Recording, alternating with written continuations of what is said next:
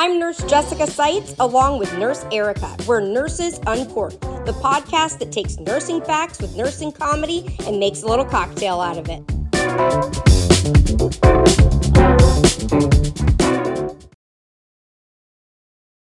Hello, everybody. Welcome back to another episode of Nurses Uncorked. Uh, this is Nurse Jessica Seitz, your host, along with my co host, Nurse Erica, the lovely Nurse Erica. And we have a special guest with us today that I'm super excited about. So, without saying who he is, I'm going to give a little intro and see if you guys can figure out who we have on today. Um, this gentleman is a world renowned psychic medium, stars of such hit TV shows as Crossing Over and John Edward Cross Country. Um, a New York Times best-selling author of many books, I hope I've done my homework good here, um, has uh, read for many celebrities, um, has sat down with Oprah, Kim Kardashian, uh, just to say the least. And in my mind, is one of the most accomplished and amazing psychic mediums ever of all time. And I am so excited and thankful to have John Edward on our podcast today. Thank you, John, for joining us. How was that intro? Thank John? you. That was amazing, Jessica, Erica. Yeah. Thank you so much for having me. I, I, I, I'm very happy to be here and and listen to the conversation and be a part of it. And I come out of healthcare, so this feels like I'm coming home. Yes. Yeah, yeah. We We, know love that. that, you have a that's what- background in healthcare. Phlebotomy, right? I did. Well, so while I was getting, I was in an accelerated program for getting a master's degree where it was like a hybrid of doing your bachelor's and your master's for healthcare and public administration. Um, Okay. and I decided that I wanted to, you know, get my foot in the door of the hospital, and I started working as a phlebotomist in the lab. Loved it, absolutely loved the patient care, and then came the decision like I got to make this transition into administration. So I moved over to another department that was more admin, and then moved into the IT department, and absolutely hated it. Like Right. I missed the I course. missed the patient interaction um, in such a such a big way. But yeah, my background is, is in healthcare, so it's like my behind the scenes passion. And you know, during the pandemic, when I was expressing concerns about people's health and safety and well being, and kind of a hybrid of my intuitive side meeting my my logical trained side. I had a lot of people telling me like, you know, you need to stay in your lane and just like you know, you just talk to dead people and um, people got a chance to see a very different side of me where I was not as spiritual as one might might gather because I started amplifying and kind of trying to help boost some of the uh, folks that were trying to raise awareness when it came to healthcare. I've heard some of those. Uh, in fact, you did a podcast uh, at the beginning of the year for New Year's, and you made some 2023 predictions that were spot on and really kind of centered on healthcare workers, which we so appreciate. Yes. Uh, I, I loved know you said COVID is not over. This was 10 Nope. months ago. You made that prediction. Yep. And you said nurses and healthcare workers are rising up. We're not going to Mhm. take care of 50 patients anymore. It's all about the number of patients, and that we will eventually win because we're putting humanity first.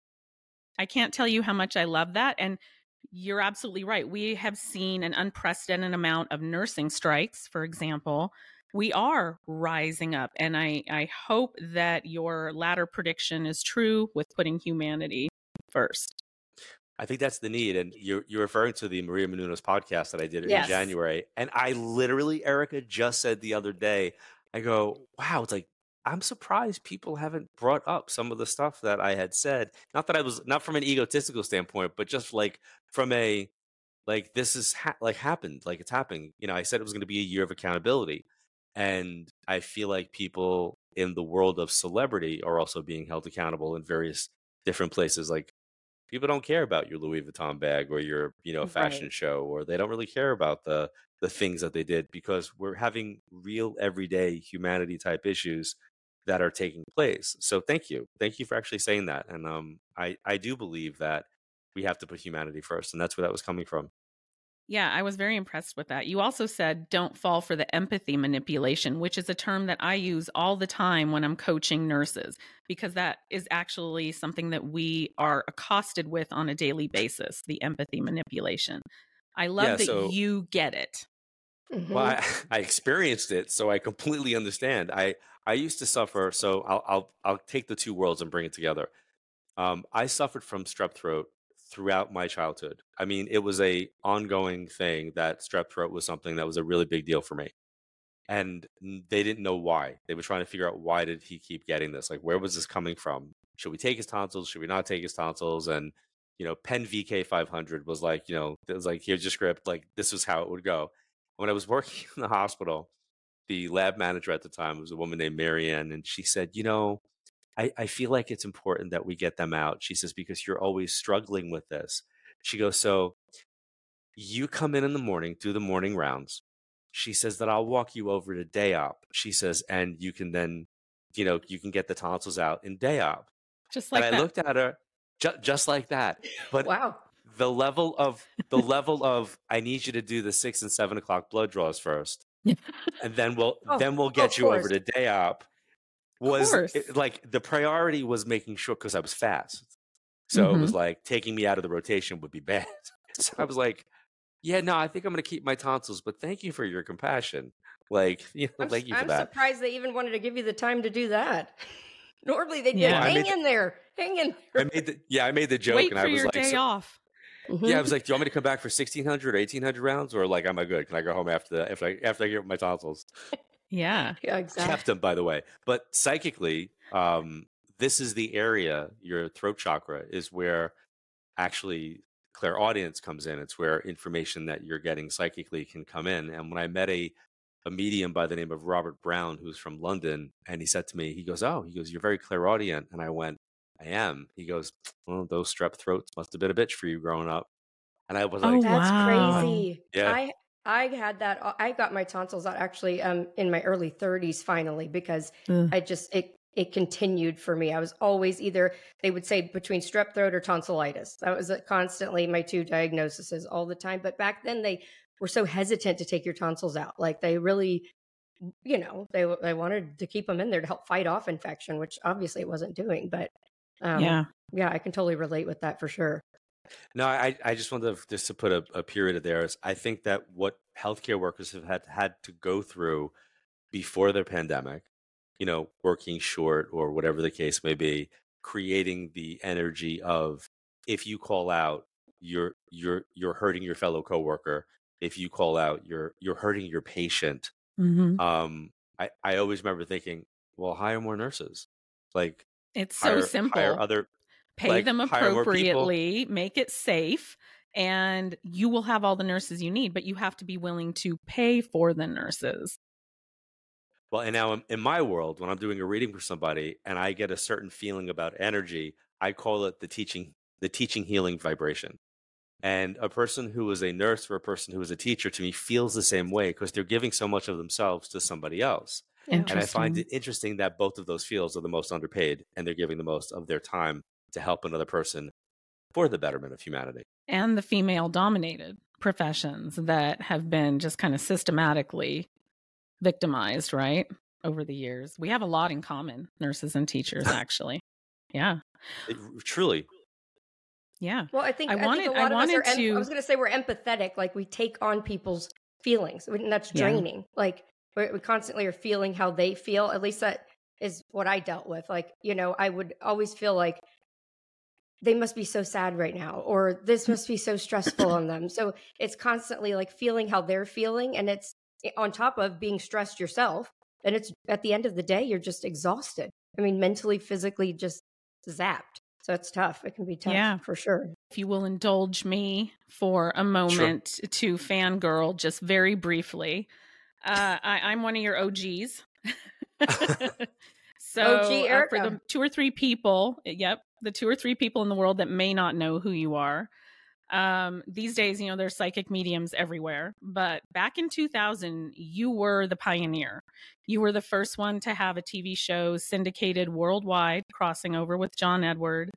And I have been a loyal follower since then. The books, the show, everything. I've even seen uh, one of your live shows when you came to Las Vegas back in 2019. And I wanted to share a story with you because I've always wondered if you knew what had happened at your show. I can't wait to So, uh, one, I know because I haven't told her. I just told her that I had a, a story I wanted to share with you. So, uh, one year prior to your show, spring break 2018, four Las Vegas teenagers drove to California for spring break, Huntington Beach. They were hit head on by a drunk driver Oh, and gosh. pushed into oncoming traffic, and three of them died instantly. The other one was seriously injured. Mm. Fast forward one year, we are at your show. Uh, and as you can imagine, that kind of devastated the Las Vegas community, right? To have four teens like that That's all at once. So you're doing your readings, and towards the beginning of the show, you call on someone that's like back left of the audience, and you say something about, you know, and I'm paraphrasing, of course. Uh, you lost someone too young, too young, a, a son, and I, I'm getting a car accident, and you know, no one thinks anything of it, but you can tell that these are probably the parents, and they're emotional and nodding, and yes, yes, yes, yes, yes. 30 minutes later, whenever, you call on someone else in the audience, front right, nowhere near each other. Very similar. Y- Something similar to the one over there. I'm, I'm getting um, something like that. The you know car accident. Oh my gosh. too young.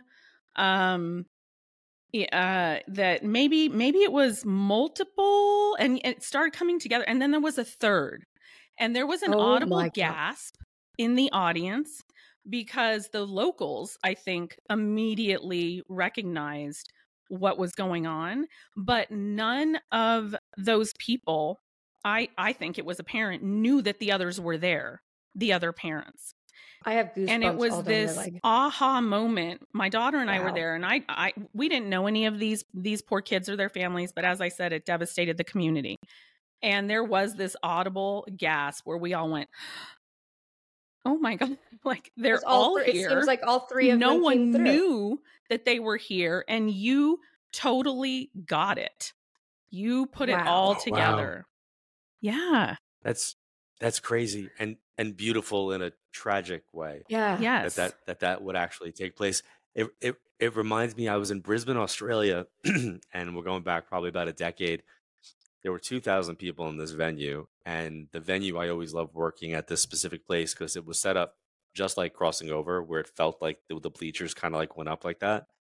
And I made a connection with somebody who had passed in a car accident, and the girl that was coming through was telling her parents that she she didn't pass alone that there was a phenomenal paramedic who was with her the whole time talking to her the whole time listening to the whole time and she wanted to say thank you to the paramedic and can mom and dad let the paramedic know that she really appreciated her her her her exit being so compassionate so Mhm. mom and dad were very very emotional and mom they said we don't know who it is.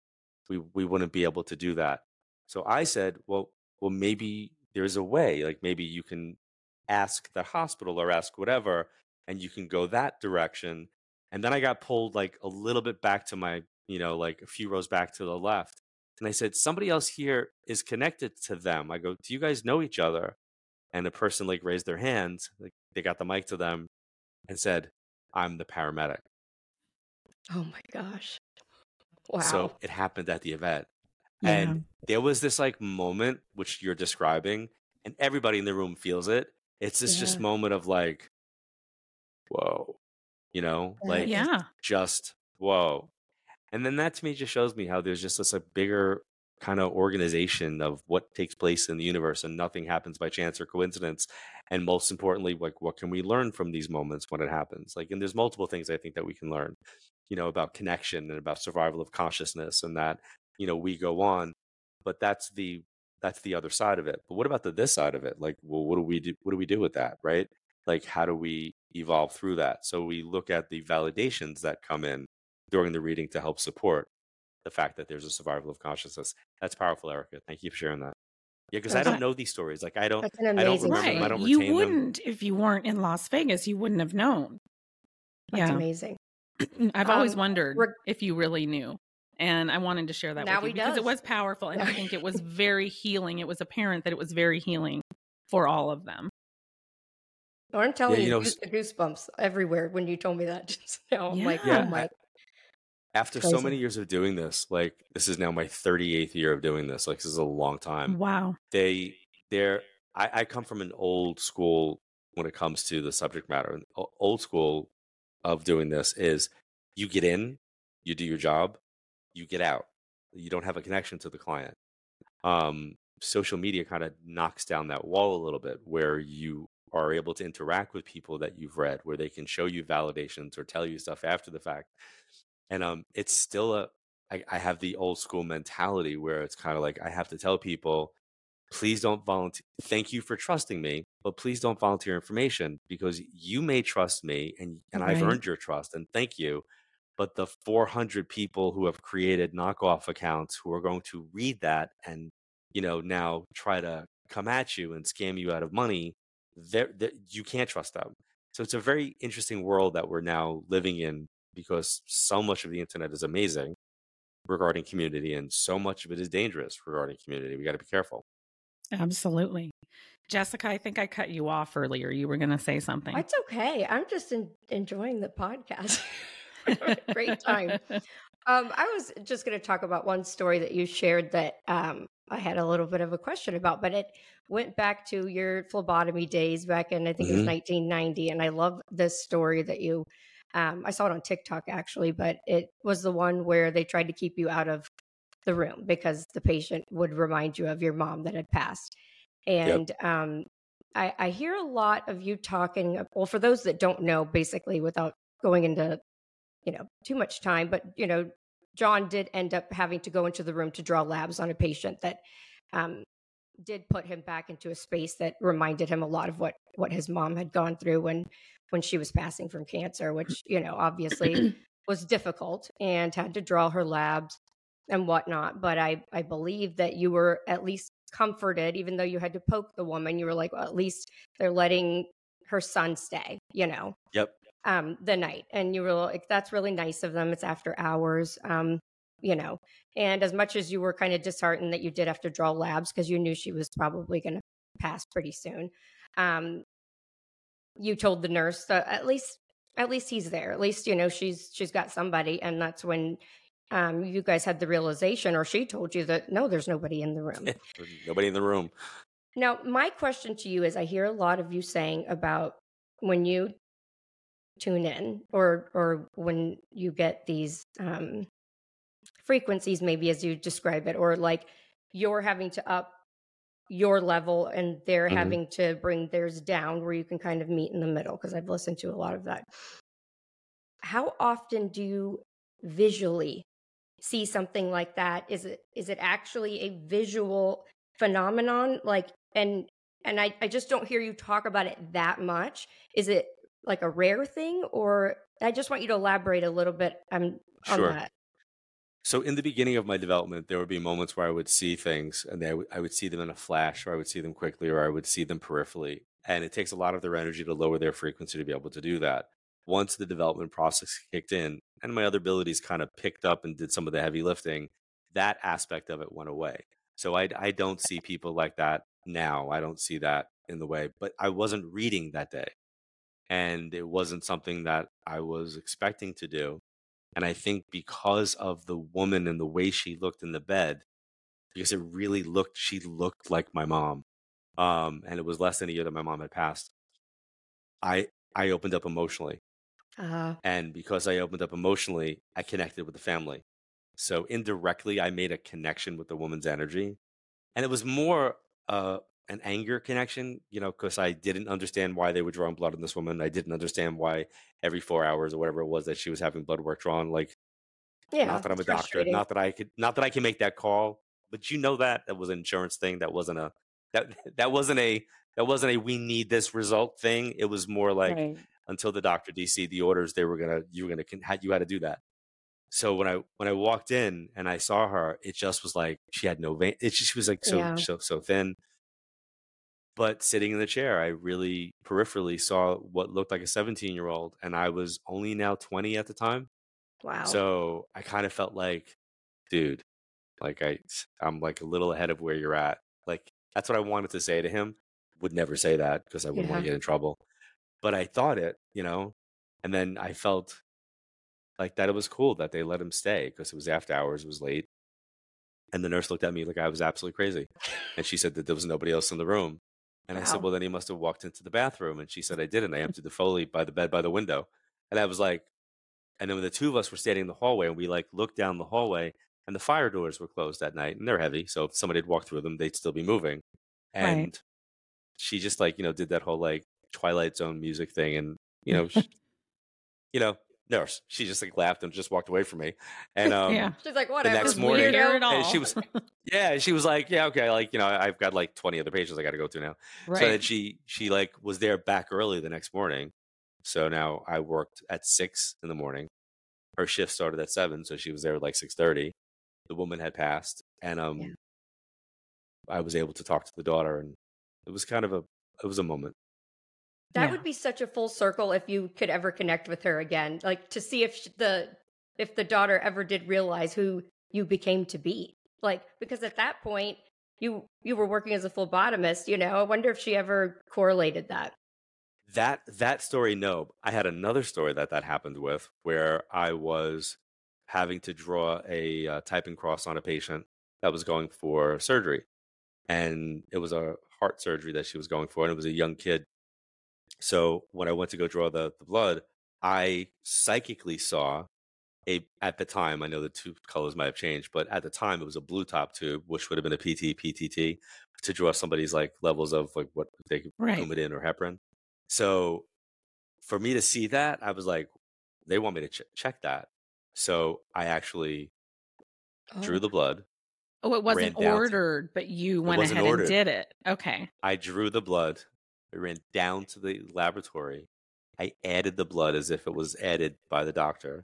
Then I ran to the hematology supervisor and I was like, this needs to be run stat. And she's like, I can't. I'm like, no, you have to. They're going for surgery. So she ran it stat. I took the the blood work result, ran back up to the cardiothoracic surgical assistant, Wow. and I was like, I said, Hey Charlene, I think you need to look at this. And she looked at it and she went, She can't have surgery. She'll bleed out on the table. I was oh my like, Oh, really? And she was like, Yeah. And the surgery got canceled. wow. So it became a little bit of an issue because nobody was really sure how it actually happened. And I kept my ass like I kept my mouth completely shut. And then uh, years later, I was doing a reading for someone, and that story came up in the in the reading. And I'm starting to give it to the person. I go, and then this happened, and they went, yeah, which is by the way very normal because I'll see a lot of my own personal experiences in order to convey a message. Mhm. And then I gave I gave it like down to the specifics to who the doctor was and who the patient was. And the woman that I was reading went, "Oh my god, I heard you were good." She's like, "But this is like off the hook." And I was like, "I need I'm like I need to tell you that last part's that last part wasn't being psychic." And she goes, "What?" I go, "I'm the one who did it." And she's like, "What?" I go, "I'm the one who did it." And your daughter is telling me she's the one who told me to do it. And it oh happened to be her the woman that I was reading daughter's friend.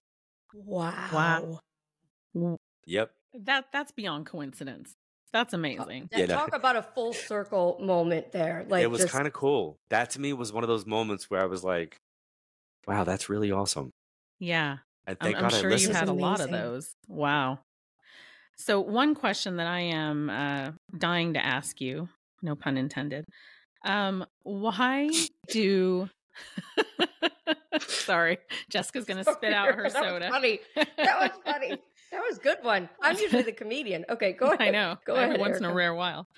Um, why is it that because this is something that I have struggled with for a long time. Why is it that some loved ones that have passed just don't seem to ever come through, no matter how open you are to it or need it, no matter how many psychic mediums you go to? Right. Why? Why th- would I that think be? it- I think it has to do. with- I think there's a lot of variables. One of the variables is that you had a good relationship with the person. And when you have a good relationship with a person, I think they're a little bit lazier. I mean, I say that like publicly all the time. Like, I think that they don't work as hard as where there were some issues or unresolved personal family dynamics that come in. Um, that's part one. Part two, it could be that it interferes on a lesson that we're still here trying to learn. I mean, I've got a number of people in my family that I've never heard from, and I do this. Like, I find Wow. it like fascinating that you know, like certain people don't show up, and then there's the subtlety of the reality of the work. And this is one of the things that I try to put out publicly as best as I possibly can. People in my field will make the connections that we make so much bigger and more powerful than they actually are that it's next to impossible for a layperson who doesn't do this professionally to recognize the reality and how subtle the work actually is. So when you're doing something for a really long period of time, you guys would never in a million years stop to think about how to put an IV in. You know what I'm saying? It's just like Right. you just do it. It's what it's what you do. But for somebody who's never ever done that, for somebody who would have to do that for the first time and maybe read a book on how to put an IV in, it is a very uncomfortable journey and they don't know what they're doing. Right. So the more than likely if they had to do it, they're gonna miss. And they're not gonna be able to successfully do that.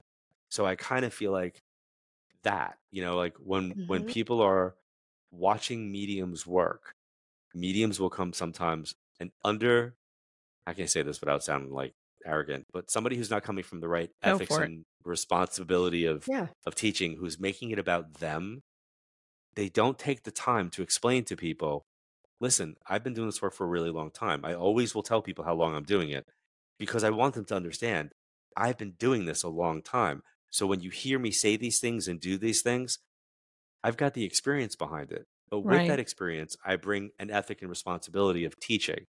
And I always want people to recognize that you can have three sisters in the same family, lose the same dad, have amazing relationships with them, and dad may come through differently to all three sisters. And just because one gets a hmm dream and somebody else gets the song on the radio and somebody else finds pennies, that doesn't mean dad loves the one in the dream any more than the other. But when somebody has a profound moment like a dream, it always feels like, oh my, that's way more of a connection than somebody getting the song lyrics or the scent or smell or seeing 1111 or having the connection to the cardinal or all the ABCs of connection that can take place.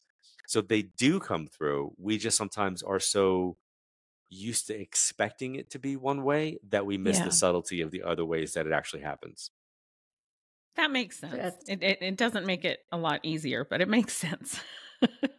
Right. and I That's the I that's the real appreciate that. yeah that's the that's the real the real answer. Or I, I've had readings where I have ten people on a Zoom group, and let's say two or three of the people are related that are on there, and their loved ones come through and they bring through family dynamics, and inherently at the end of the night, one of the people will say, "Well, is there anything for me?" Because they didn't talk to me, they didn't say anything to me, Right. and I'm like they kind of did and they go no no they talked about this and they talked about that and they validated that it was them but they didn't say anything to me personally and years ago i would always take that as like oh, oh, oh, oh, i don't know i have to juggle or i have to do something else like what do i do to and then i'd be like no now now it is as much for you as it is hearing and that is to let you know that there's a survival of consciousness life, life and love are eternal and they're still with you and that is what's for you in this classroom of life. How great to know that they're just in the hallway, checking in from us from time to time while we're taking our life tests. It is amazing. I like that I, I just want to tell him this quickly. Yesterday, I was I told Erica this, and I without giving up, you know, information about whatnot, but I did write down like some stuff that if you did say it would mean a lot to me. I wrote it down, and um, I was watching one of your videos yesterday, and as I wrote that down, you were saying in one of your videos that you were reading somebody. You were saying exactly what I wrote down right after I freaking Right. wrote it down, which was nuts. I'm like, how is that possible? Like, how did I just write that down? And I was watching one and you said it. And I'm like, is it coincidence or is that Nope, that is that is their way of answering your request. Now, and this is what I tell clients. Anybody that's watching this, if you're going for an astrological reading, reading, if you're going for a numerology reading, if you're going for a psychic reading, if you're going for a reading with a medium, you want to do just that, Jessica. You want to write down a list of questions or things that you're curious about because what you're doing is you're projecting that out out like the bat signal in the universe for the universe to answer and it just doesn't come always in the way that you had expected Right. so b- before before there was a tv show and before people knew what i looked like um i just had this really weird but cool experience where people would walk into my office and they would look at me and they would get startled like literally startled like visibly startled. And the first couple times i was like what? And then they would follow it up with oh my god you were in my dream. I was like i was in your dream? Oh, and they'd be like, "Yeah, you were you were you were in my dream." So then it got to the point where my smart ass side had to like play with it. So when people would do that, I'd be like, "I was in your dream," and they'd go, "Yes," and then I would say, "I handed you a phone," and they were like, "Yes." I go, "And you were able to talk on the phone to your relatives in your dream," and they would nod like, "Yes." How did you do that? And I laughed and I go, "I didn't do anything." I go, Right. "Your family used my face." As a symbol, so that when you saw me, it was a validation right. of the experience that you had directly. But they used me to be the quote unquote middleman or the medium, knowing Yeah. that you were going to see me. So that's exactly what you had. Your family just used the opportunity to get you to see a, in this case, a video, not a dream, that would answer the question. And there's That no greater gift than we can give. Yep. There's no greater gift than we can give our loved ones and friends than than not needing me. Like that is probably the most important thing I can tell people is like nobody needs a reading, but what people need is an understanding. And with an understanding, we can work at being 50% of the equation of connecting with them. I mean, it wasn't like an hour later. Like I'm telling you, I wrote it and your video was playing in the background and then you said it. Like you were reading somebody else, but you said exactly what I wrote Amazing. down. It was crazy.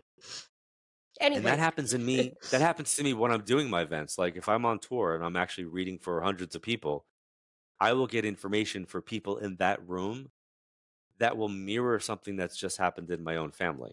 Mm. So I do Yeah. the same thing. I go As a way of helping you or your family? Yep. As, oh, as a interesting. way of helping me. because Wow. you We get need a sh- that too. I mean, I'm sure course. that you miss your mom. Like I'm sure that you need that those signs and stuff like that, you know? I'm I'm I'm a little OCD, so I I need a lot of validation, right? Like when I'm when I'm when I'm reading, you know, somebody said to me at one of my events a few years back, I, I picked her for a question, and she goes, "I don't really have a question." She goes, "I just have a statement."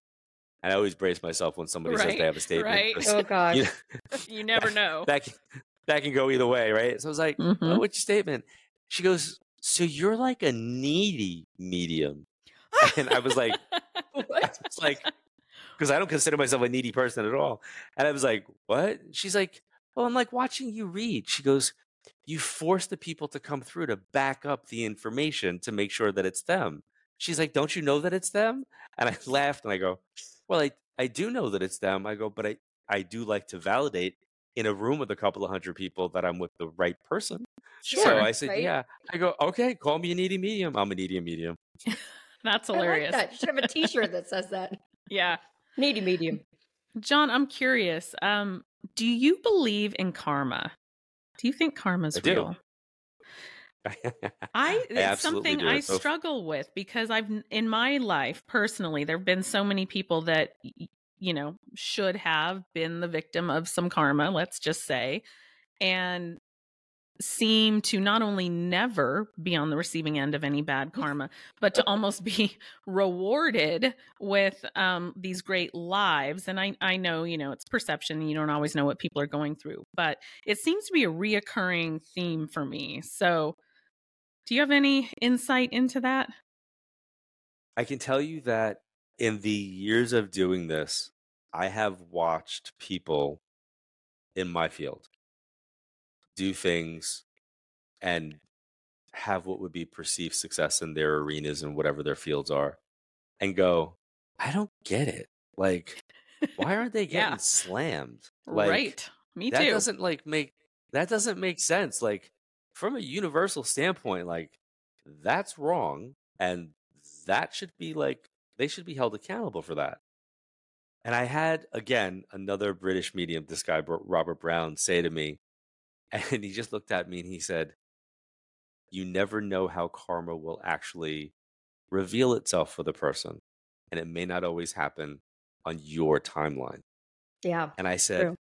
Okay, but I have a Scorpio rising. Like I want to see it. Like I want to, I want to, I want to like, I want to like know that it's happening. Me too. Somebody else said, you know, recently said to me, yeah, they were like, wow, you're spiritual, but you're petty. I'm like, I'm not petty. I was like, I'm just I love honest. that. You know, but if you see, if you see somebody doing something that you know is like not correct and not okay, one would wonder, well, why are they being allowed to continue to do that from a universal right. standpoint? And um, I do believe that there's a bigger picture, and I do believe that people will be held accountable. I do believe that, and I do believe that it happens in a way where the most impact of that accountability happens. And sometimes the the the long leash that they're on for that is what we would perceive as being successful. But on a personal level, I can also say that some of those people have had some of the greatest falls in the years of me watching it. You know, here's little old me over here four decades later, just being like lone wolf, just doing my thing over here. So I always tell people never get concerned or overwhelmed by somebody else's perceived what they deserve. Because if we do that, like, here's my phrase my phrase is this may they get what they deserve, and may I be around to learn about it. That is my Yes. phrase. Ooh, Because if they deserve I'm if stealing they that. deserve to if they if they deserve to win the lottery well guess what let them let them freaking win um but let them get them let them get what they deserve you know so i know that on tiktok a few years back there was like a phrase that was going around where people would be like have the day you deserve and i'd be like the day i'd be Yeah. like no have the life you de- have the life you deserve like Oh, Right. that's even 'Cause if you- better. yeah, because Yeah. you know, if you're putting that out there, but the reality is those people already are on some levels. It's we just have a hard time looking at from the outside. Why would somebody not hold that behavior accountable? And you can look at it in any field. I I worked at a deli before I did anything else, and I remember like I worked my tail off. I was 13 years old and became the night manager of a deli. Oh you know, wow. like I wasn't even like yeah, like I I've been always like a hard worker. And I never understood why this one person who had the deli experience, who was there, who was like the golden boy of the of the building. Like, you know, I did all the the grunt work. Like I was doing all the stuff that he never had to do anything. Now, I, I would sit back and be like, what is like why is this happening? Like why yeah. and this is a long time ago and you could see i could like i could still put myself in the Right. mindset of going you know i'm i'm doing all of this and he's just like sitting there in the back having coffee with the guy and getting paid And like getting why all is the why credit. aren't you're like but why aren't they letting him come out and do this and i just sat back and was like all right it is what it is you know let live and learn and i did i learned from that job i learned from working in the video store i learned from wor- wor- working in the hospital.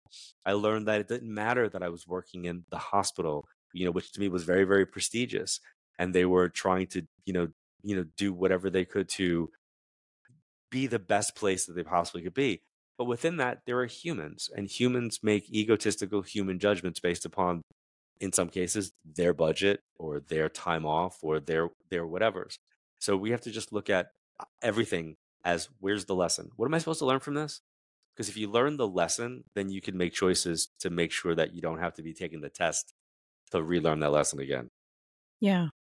That- You That- you that- mentioned geez, I feel like holding I just had a whole people life lesson. accountable, which which just made me wonder how do you reconcile religion? I I know I didn't realize that you were raised particularly religious until Jessica was telling me um was it something that he said in school? Wait, I wrote it down. He's a recovering Catholic.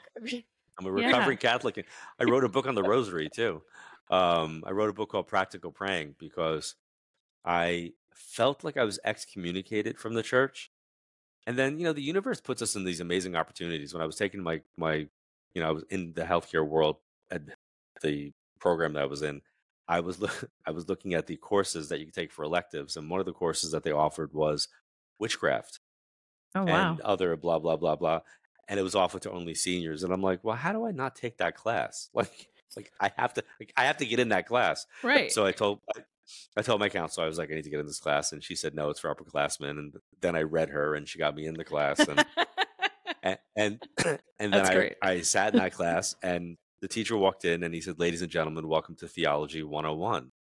And I was like, Theology? It's like I barely wanted to go to CCD. Like I would never have taken theology. Like, what am I sitting in theology? I'm in the wrong room. Everybody Right. felt like they were in the wrong room. At which point the professor said, Listen, you should have continued reading what the course description was. It was like witchcraft and other theological pursuits, but nobody Oh, got past witchcraft. Oh wow. Yeah, so I I took a whole entire semester on the religions Oh. of the world. Yep, switch. total total um, eye opener for me because you know nobody taught me in life about like Christianity and the amount of people that and bloodshed and wars that had taken place over the divine and God. You know, that's not what they would teach you. So that that part was swept under the rug. Or the fact that reincarnation reincarnation was at one point part of Christianity and then man took that out as a doctrine of a belief because if they think you can come back and do this again, well therefore, you know, we can't control you in this lifetime or John Calvin and Calvinism and the 99 whatevers and the Protestant Reformation. Like all of that stuff was eye opening for me, but important because it gave me a perspective from other people's perspectives coming at religion and how can they understand, justify, and rectify their belief system. So I came to the place where I said, listen, my job is to paint a portrait of energy. That's all I'm doing. How you frame that portrait in your house on your wall, that's on you. I'm Yeah. not giving you a belief system. I just Right. want to let you know that outside of this physical body, we exist. There's a survival of love, and where there's love, there's connection. Absolutely. I almost feel like the rosary is like, I mean, I, I grew up praying the rosary. I mean, that's just, you do, when you're Catholic, you do it. Uh, our Father. Well, I, th- I think me, you the have one rosary there is with like- you, don't you? Oh, yes, I do. Uh, yeah, I told Erica that earlier.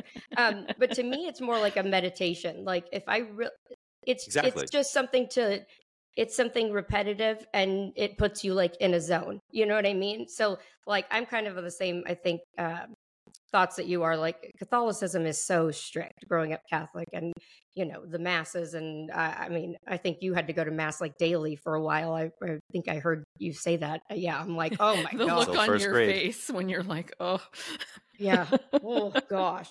Um, I personally don't go to mass anymore. Um, you know, I don't. Same. Yeah, I, I, I obviously I still believe in in a higher power. Um, I still will pray my rosary, but I do it in a different way now. It's not because you have to or you're going to go to hell. It's because um, Yep. it, it connects me a with my loved ones that have passed that really, you know, have a fond uh, admiration for the rosary. But it it also just like it just puts me in a peaceful peaceful place sometimes. It's the only way I can So one it. of the things that one of the reasons why I actually wrote a book on the rosary is my publisher at the time um, had me on tour in Australia, and I was getting it was early in the morning and I was up and I got this like download of information that I needed to write a book about the rosary, and I just literally sat there out loud and went, "No, I'm not doing that. Like I'm not doing that. like like that's not happening." And the reason why is I had spent such quality time putting distance between me and any type of religion that I didn't want anybody to feel alienated. If they weren't Catholic, they couldn't connect with their loved ones, right? Because it doesn't really matter what your denomination you are or lack of a denomination, you can still make a connection with energy. So my publisher called me maybe about a half hour later and said, um, Can I come down to your room? I want to talk to you about your next book. And I was like, Sure. Not even remotely thinking that he was going to say anything that I had just gotten in this like two second download. And he literally said, I think you should write a book on the rosary. I legit levitated out of my chair, like out of like, what? Like, yeah, where did it that was such come a, from? yeah, it was like, like, it was like he hit me in the face with it. And I was like, whoa. And I had to, I had to sit with that because now I was getting the validation of the Mhm. message. Mm-hmm. Um, and I said, yeah, I'll, I'll I'll talk about it. I go, but can I ask you why? And he says, well, what do you do before you read? I said, well, I, I pray. He goes, well, what kind of prayer? And I go, well, I for years have prayed the rosary, but not like with the original intent, but with the intent of the repetition of prayer helps to raise vibration and it's more Mhm. affirmative. He goes, well, then just write it from that perspective. So I said, yeah, okay, I'll think about it. And then about, That's crazy. I I, have say, never even read that book. I didn't even. Yeah. I mean, I knew you had that book, but I didn't know what it was about. I haven't read it. But that's crazy that Yeah. I'd say that, and that's essentially, I'm guessing what your book is about. and then two weeks, two weeks later after that trip, a friend of mine who's a priest called me and he said, uh, "Yeah, I got a message in, in in prayer this morning." And I went, "What's what's the message?" And he goes, "Write the darn book." Oh boy. You're like, And okay. and I just literally said to him, I go, "What book?" And he goes, "The book on the rosary." And again, I about jumped out of my body because Wow. he wasn't a part of any of these conversations. Like I would never say to my Right. friend who's a Catholic, the Catholic priest friend, "Hey, I'm thinking about writing a book on the rosary." Right. You know, like wasn't gonna wasn't gonna happen. And then I and I and I did it, and I I wrote it um, to express how I utilized it, and really ultimately save yourself the trouble. The reality of is it's just about repetitive affirmations and setting positive intentions It's, and putting your honestly have focus on never something. even looked at what that book is about. Like, and I didn't realize I used the rosary in the, in the same way. That's nuts. Guess what book Jessica's going to buy next? Yeah, I know, right? Seriously, I know. I'm like, I have to read this now. I didn't even realize I was I was doing that. Like, I I don't know. I think I think some people are more um akin or more in tune to wanting to raise their frequencies versus other people just aren't open to it. You know, like if I Right. I've always felt not that I'm a medium in any way, but I, Right. I've always felt like I like with taking on people's energy and, and feelings and stuff. But I I'm like, why do all these little coincidences and weird things happen to me? And then when I relay it to other people, they think I'm crazy. I'm like, is it because I'm just more open to it? Like, do you think that that's some people just have more of a a belief system? Like with you going on tour, I take it. You know, right now you're on tour. I know you're going to New Jersey.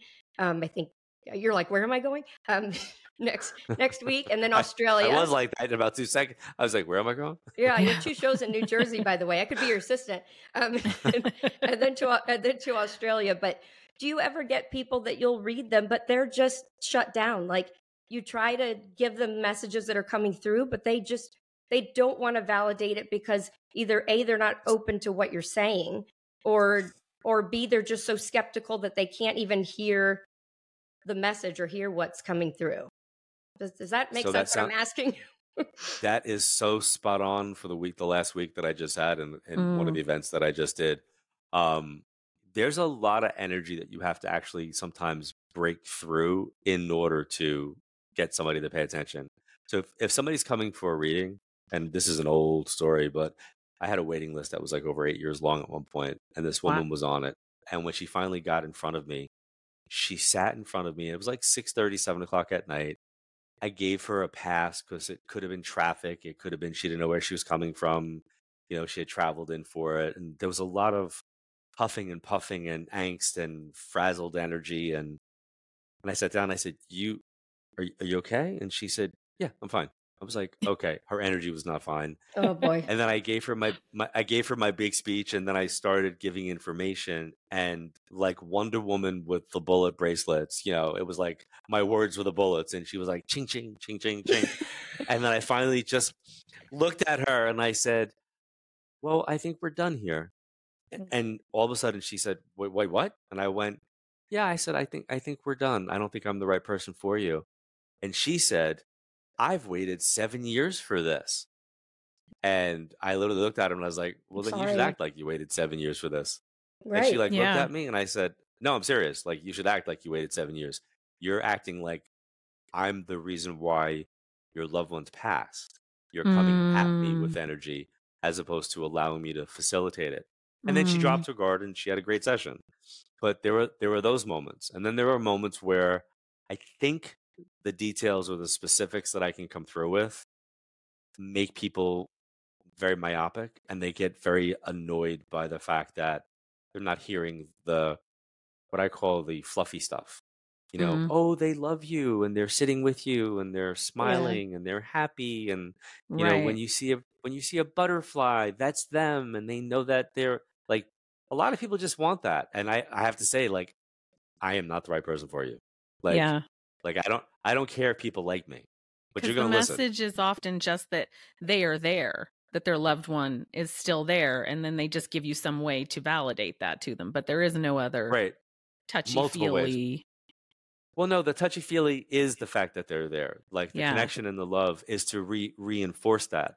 But like, I don't ever want to foster a dependency on me or the subject matter.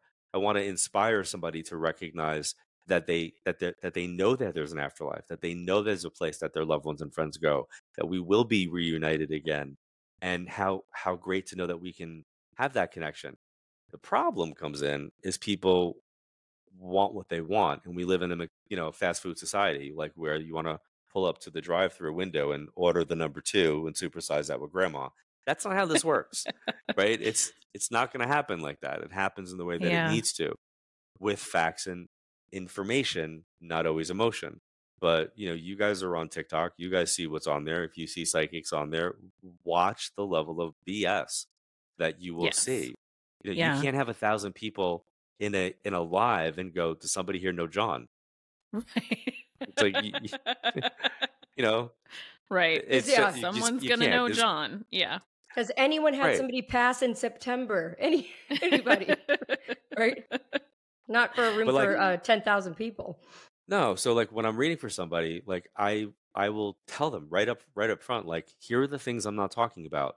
I'm not talking about your cardinals, your butterflies, your hummingbirds, finding pennies, dimes, and quarters, seeing 11, 11, 2, 2, 2. I go through the litany of all the things that are real, Yeah. but you Yeah. don't need me for that. You need me to take it to the next level. Let's let's get into what's what's a lesson that you're supposed to be learning that maybe your loved ones and friends want to come through talking about. Like what's a it's not always what people want, but I think it's always what they need. Did you have I Erica? You had had a- another question for John. Yeah, it's kind of a tough subject matter, but working in hospice and in particular PEDS hospice, I've always been curious uh, when a child, a young child passes and they are still there, their energy with their parents or their family, do they stay at that maturity level forever? You know? That's a, I love that question. So you, you actually are you're yes because you're diving into an energy that's very different than what people would ask normally. Normally, they would say, "Are they the same age?" So if somebody passed at the age of ten, and it's ten years later, and they get read, that child can come through as a ten-year-old, or that child can come through as a twenty-year-old, and Oh. age Oh. them on a cat and age them on a calendar. Interesting. the beauty of hospice, the wonder of hospice and palliative care. My mom was a recipient of that, so I have firsthand experience with that world and what that was like, um, and the level of what I think angels on earth helping people to labor to leave. And I always say to folks, we labor to come into this world, we labor to leave, and there's a lot of similarities in ways that people don't see. You know, when you're in utero, you have nine months of being nurtured and taken care of in a warm, loving environment. But then something traumatic happens to you in that environment where you are forced to evacuate an environment that you're nurtured and loving, love, loved in. You usually go through a tunnel, birth canal. You're met by a bright white light and received by family that's very excited to see you. Well, death is just like that we are in a world where we're nurtured and we're loved. And then at a certain point, we're going to labor to leave, where we also go through a tunnel. And that tunnel is the soul leaving the body, where we meet up with loved ones and friends who are very excited to see us again. So, birth and death have a very similar transformative place from being safe to feeling unsafe to feeling loved. But when that energy passes, it's passing and being met by those who've gone on before them which is also for folks that are listening to this if you were not able to be at the bedside with someone when they passes if somebody passed and they passed during covid where you weren't allowed to be at the bedside Right. or if you come from a toxic family where they kept you from your loved one Yeah. please know that nobody ever passes alone and nobody is ever alone when they're transitioning even if nobody's in the room physically with them there are always loved ones and friends that are kind of cheering them on like they're on the side of the road you know doing the final run of the the, the race that. like they're there to to be there and celebrate with them. So never feel like oh my god i wasn't there. I mean honor the i wasn't there from a earthly grief standpoint Right. but no from an energetic standpoint they're they're never going to come back and be like where the hell were you? I waited for two and a half days you know and then i had to go. They don't they don't really come through with that. They come through with appreciation gratitude and love Do Well, you think know, in sometimes, though, that they know it's oh, better though. Like they know it's the the patient, the person dying knows it would be better for my child to not see me. So a lot of times, maybe Yeah.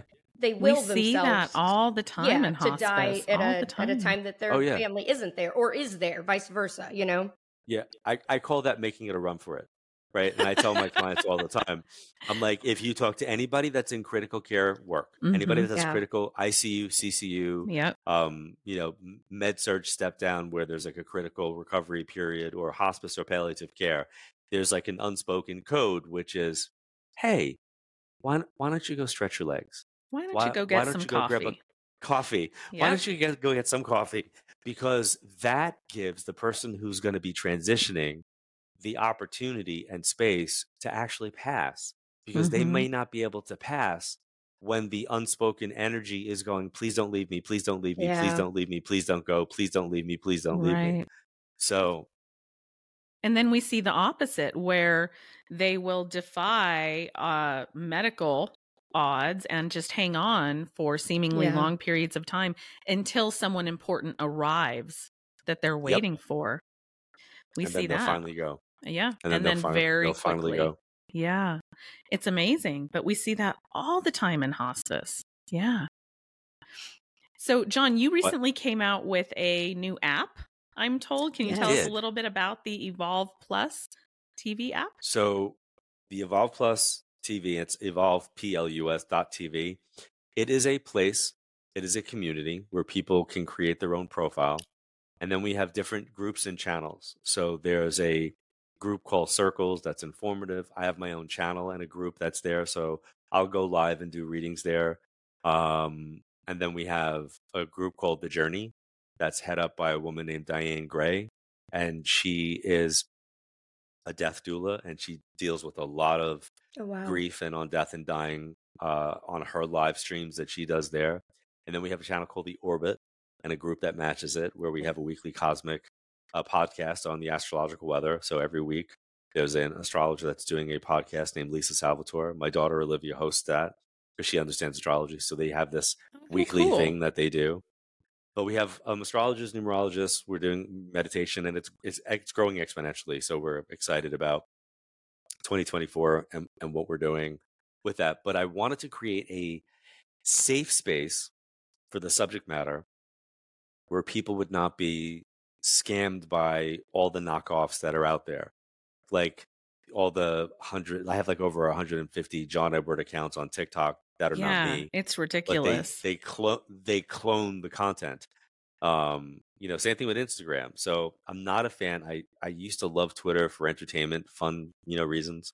Um i don't i'm not on twitter or x. I call it twix now twix. I'm not on i'm not i'm not really on i'm not on twix um instagram i don't really really go on uh tiktok i will do because i like i like yeah, I how we see you on there. right Yes. Yep. We met via TikTok and uh and the only reason why I actually went on TikTok was because I saw a woman doing a live and I thought it was a parody. I Oh legitimately my thought this was like a skit making fun of the subject matter Oh, and then realized another that she psychic? was serious. Or trying We'll to call be. her we'll call her that, yeah. We'll Wannabe. call her that. wow. But I remember Are- it was like two o'clock in the morning. I was like, I, this woman's gonna make me get out of bed right now and turn the camera on me. Like it was it was that bad. It was really, really bad. well, we appreciate Yeah, that you're on should have joined her live. Yeah. Oh, Yeah, can we you imagine as another Yeah, psychic imagine medium him having? popping in? Just, Hi, it's me, John. Let me Just show you how. in. Let me show you how it really goes. Yeah, Yeah, wait, wait. would be This is great. BS. Like this woman's totally full of it. You guys should just not be here. Like, Get get off. Are do you do you have opinions that you would be willing to share about other well-known psychics? Maybe some that you have good, uh, great respect for, sure. or is I, or is that a a- taboo subject? I, I, I will tell you who I, I, I respect in the field. I respect a woman by the name of Char Margolis because she's been doing this for a very, very, very long time. Um, Robert Brown is a person that I talked about from from London. I have a great respect for him. Um, and respect and acknowledging someone's abilities are two different things. There are people that I know are really good at what they do, but I don't respect them because of how they Yeah. choose to use it. I guess. So there's there's differences that that come up there. Um, I think one of the one of the people that have been one of the most clearest instruments doing this work is a gentleman by the name of George Anderson. Um, and then there's Jonathan Louis, who's also on on TikTok, who I helped mentor. So like clearly him. Um, Oh, that's one I number need to of people, follow. and then in in in in, in different fields, there are different people, so different modalities. So what I've done is the people that I resonate with, I've invited them to become verified cre- creators on the Evolve Plus TV app, Okay. so that folks, when I go, this is who I would recommend. I just go, just go to the go to the That's creators so cha- go to the creators channel and just pick who you feel like you're you're resonating with. So Yeah. yeah, because I've, I've been doing this for so long that like I've met people that I go, they're really good, but you know, I don't really like how they're doing it, and that's just a me thing. It's you know, Yeah. some people would say there's nothing wrong with what they're doing, but I don't think it's a. I I don't think certain things are okay because I have again I have an old school mentality when it comes to Yeah. how do we treat the client I get that as a nurse. There there are nurses that other that patients and families think are amazing and I'm like, mm mm. you know. Well, Um but that's somebody's amazing expertise. person, right? But somebody's amazing personality is one thing, right? but that personality might translate to being technically trained correctly. Correct. Yeah, they they tend to love the cheerleaders, the very happy, peppy nurses, and nothing wrong with that. But that's not really the goal. You know, the goal is safe Right. patient care and the ability to advocate and get you what you need. Right. But Right. don't even get me started on that. Yeah, that's a whole other podcast. Um, if they wanted to Yeah. find you on tour, they could go to your website, correct, which is johnedward.net to see what tour dates you have Correct. coming up and Correct. um, And I really anything like recommend going to a live show. I, I've been to one and it was a phenomenal experience. So if you're thinking you. about going, please, please do. Yeah, And I then want to. I where do they to check one find your app? Just in the App Store, I imagine? Yeah, they can go to evolveplus.tv and um you'll see the logo. It looks like this. So it's like a, a cookie A with a bite out of it. Like a Yeah, it's Saturn a cookie. cookie? It is a Saturn cookie. Yep. What's the meaning of that? So the first TV show that I did was called Crossing Over, and when it debuted, it debuted on the Sci-Fi Channel, and the Sci-Fi Channel's Yes, I logo was the Saturn. And Oh, I happen to love, yep, I happen to love chocolate chip cookies. So I thought I'm gonna blend both my worlds, the cookie and the Saturn, and this is like a new media like opportunity because I get a chance to go live on here. And when we do the Jersey events, we're actually filming them as TV shows. So Oh, we're going cool. to create shows that'll air on Evolve Plus, and plus there's there's like a, a I'm I'm going after all of my books and the rights to my products again, and that is going to be also an added value. So when people go to my channel, there's like a there's a psychic development workshop that's being released episodically. That's like they were coming up on the fourth lesson, but all of that together was like a twelve hundred dollar value. It's on there, part of the membership. I'm getting my books back. You know, all of those add up. That's going to be on the. I, I'm creating a, a a hub of where all my products can Yeah. exist. So I'm going after the one by one because it's such a it's such a weird world out there, and people would look for like a, a book I wrote on development called Infinite Quest, but they were selling it on Amazon for like two hundred dollars a copy. So it's either like you can't get the book and it's 200 dollars a copy on Amazon, or there are books that were being sold for a quarter in like some other place. I'm like, Oh my okay, this is just crazy. Yeah, like because because I don't have a TV show, so I'm not out there in the way media wise like I I once was. So it's now a good time for me to pull those children home.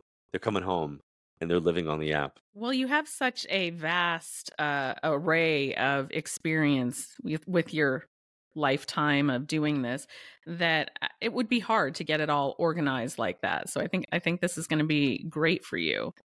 Uh, you mentioned your daughter earlier, and I just wanted to say I, I think you must be such a proud uh, father because I was did I hear that she was going into the uh, acting world and your son in it. was in the medical world? Yeah, my my son is a first year med student. I knew it. Yeah, I told you, Erica. Yeah. Yep, he's a first year med student, and he, uh, Amazing. actually working at the hospital that I used to work at. So it's really oh, kind of kind of crazy. Yeah. Um, yeah. So he's doing that. He's working in, as they now call it, the ED, which I can't get used to. I just I think know. my brain, I know. Right. My brain- It's, it's still the ER. Yeah. Right. the ER in my head, Yeah. um, because ED has a whole different connotation to me. So- right. Right? That's the I was easy like- that we know like- about. when somebody said to me that they worked in the ED, I was like, "That's You're a like, they- department now. Yeah, they have a whole department That's a department whole dedicated. department for that." It's a whole specialty. It's a pandemic now. Everybody's falling down, literally. I believe that would be a pandemic. oh Um, my gosh, the jokes are getting better and better. Oh my very I god, love that's healthcare. great. I love healthcare humor. That's the that's that's a given. Well, we So- well, it's sick and humor. twisted, you know, Yeah. and and it's not meant for the outside non-medical world, right? Like only Yeah, yeah, only Yes. we get it. Yeah. But it's a coping a lot mechanism. Of, a lot of people get mad at me. You know that, Erica, because the, the people that aren't in healthcare hear my uh, skits and they're like, "How could you say that?" You know, That's so but I'm like, offensive. you're not my target audience, honey. Sorry. I know, but people people like to be offended. yeah, yes. Yeah. That's do. true. They like to be offended. Erica pisses everybody off, don't you, Erica? I, I do. She's making a Constantly. t-shirt saying it's Nurse Erica's fault because everything gets yeah, blamed everyone always me. blames her. In nursing, they just blame Erica. Anything Yeah. that It's happens fault, in Erica. nursing, it's my fault. Yeah. Frustrating as all Great. that. Pretty much. Yeah. Well, Well, just remember, every field has e- every field has ego. So Yes. Oh, yeah. And and it's That's definitely sure. in the medical field for sure. That don't go Yeah. away. Nope. Any um upcoming predictions for healthcare other than what you had said at Oh, the yeah, beginning of let's hear it. 2023? Any advice for nurses? Anything along those lines? Because you know we're still struggling. I I I just think the same thing that I said earlier. You know, I think that people have to recognize the the the backbone of a healthcare industry is nursing. Like Yes. Thank you. Thank I, you. I've, I've, for I've saying seen it firsthand. Like I've watched it and witnessed it firsthand, like what they do and how they do what they do. And and and doctors are amazing and they spend quality time doing what they do. But the facilitators of those orders and those needs and the catching of the mistakes, all of that that goes into giving those doctors those that respect. I've been in the rooms. I've watched it happen you Mm-hmm. know, where somebody says, um, you know, excuse me, so and so, you know, but did you mean this or this? You know, and- and the patient would the patient wouldn't know that, right. but you know, when the doctor's like, oh yes, yes, yes, that, you know, uh-huh. and they've got four thousand patients of themselves that they have to go through. I feel bad for doctors in a whole different other field because medicine has been so corporatized that Yes, it you know, has. Yes. having a having a doctor actually spend quality time with a patient is unheard of because they're giving you you it's know impossible. two point yeah two point eleven seconds in order to do your H&P with the person. So how are you really getting into you know history and physical for those that don't know what that is? But like Yeah. how are you getting into how are you getting into a patient's actual issues? right. So it's it's just really it's it's an interesting time when it comes to health. But yet you know telehealth clinics are popping up everywhere. Mhm. So I'm like- everywhere. yes. and I'm like, like I'm not so comfortable with with that. like No. you're how do you build up a trust and a relationship with someone? There's well, and how do you really examine someone? You know, yeah, some things are okay. You can report your symptoms, but how are you looking in someone's throat? How are you looking in someone's ear? You know, you're just going to prescribe something based off m- my list of symptoms without actually examining Yeah, me. It's such so disconnect. strange. Yeah. yeah, and I'm yeah. and I'm still the person that's out here, you know, with m- mitigating COVID precautions. Like when I walk onto stage, the only time that people will see me not being what would be perceived as being safe would be me on stage. Me on stage, I'm legitimately like I walk out with a mask because I want people to see me wearing it. Mm-hmm. I put the mask, I take the mask off on stage. And then, by the way, on the stage, there are actually three filters that are happening with the CO2 monitor on every stage Nice. that I'm actually Nice. uh, actually speaking in front of. Um, and then I use Enovid spray before and after my my actual Wow. events. Good for And I you. am still double masking on planes, and I, am too, want- and I feel like I'm the only one. I've been traveling quite a bit lately, and I'm one of maybe two people on a plane wearing a mask. It's so frustrating. Yeah, and I just you know I I always go back to like this one image that I was shown at the very beginning of the pandemic. And that was coming out of a restaurant in Manhattan and about 16 20 feet in front of us was somebody who was vaping. And that vape cloud was pretty pretty big.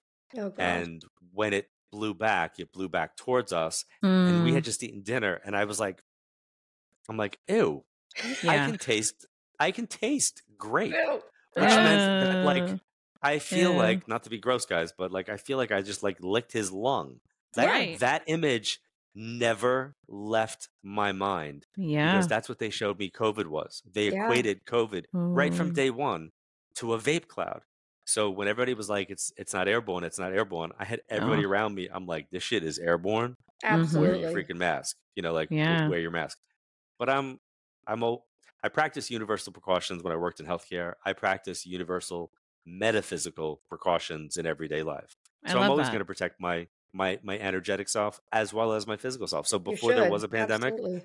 you know, I was the Lysol wipe guy cleaning the plane because people are nasty. Like, Me and too. They know are nasty, and they don't Yeah. clean those planes the way they should. Mm-mm. Their turnover They don't. They're turning like them over so minutes. fast. No, they do not. And now you like, get on planes and you crumbs see trash Ooh. left from the previous. Like they're not cleaning. Come on, they're not disinfecting. No, I know So- it, it's so gross. we have to be our own patient advocate and that's for everything. We have to be our own patient advocate. If we're in the hospital we have to be our own patient advocate when it comes to your own you know health. You know i i'm i'm of the mindset and i know that i'm coming from a place of i worked in a hospital.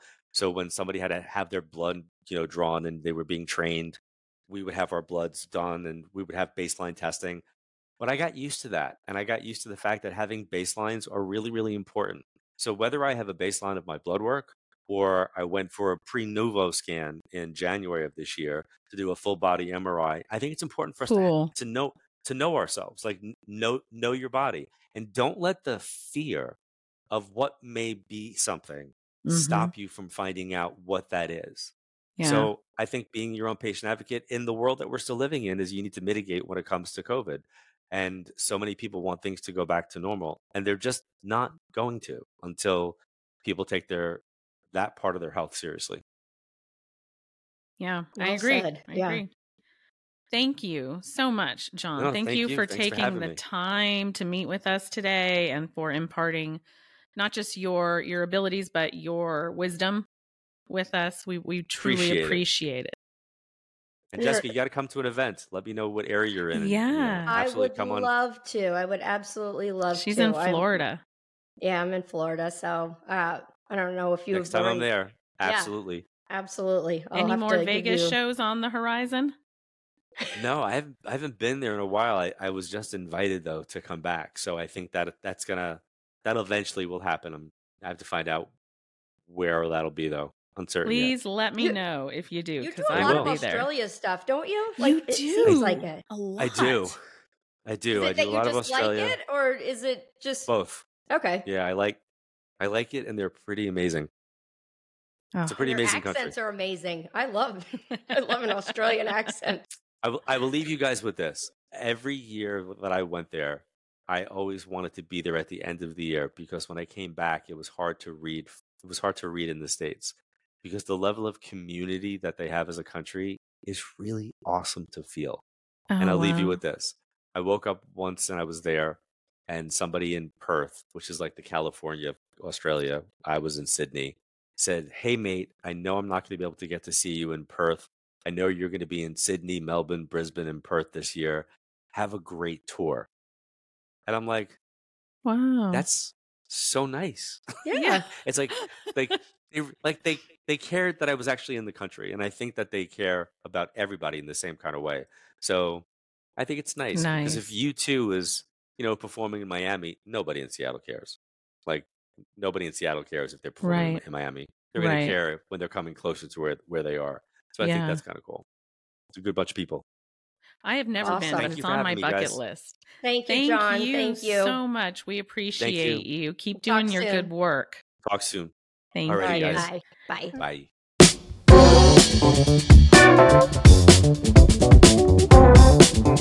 Bye.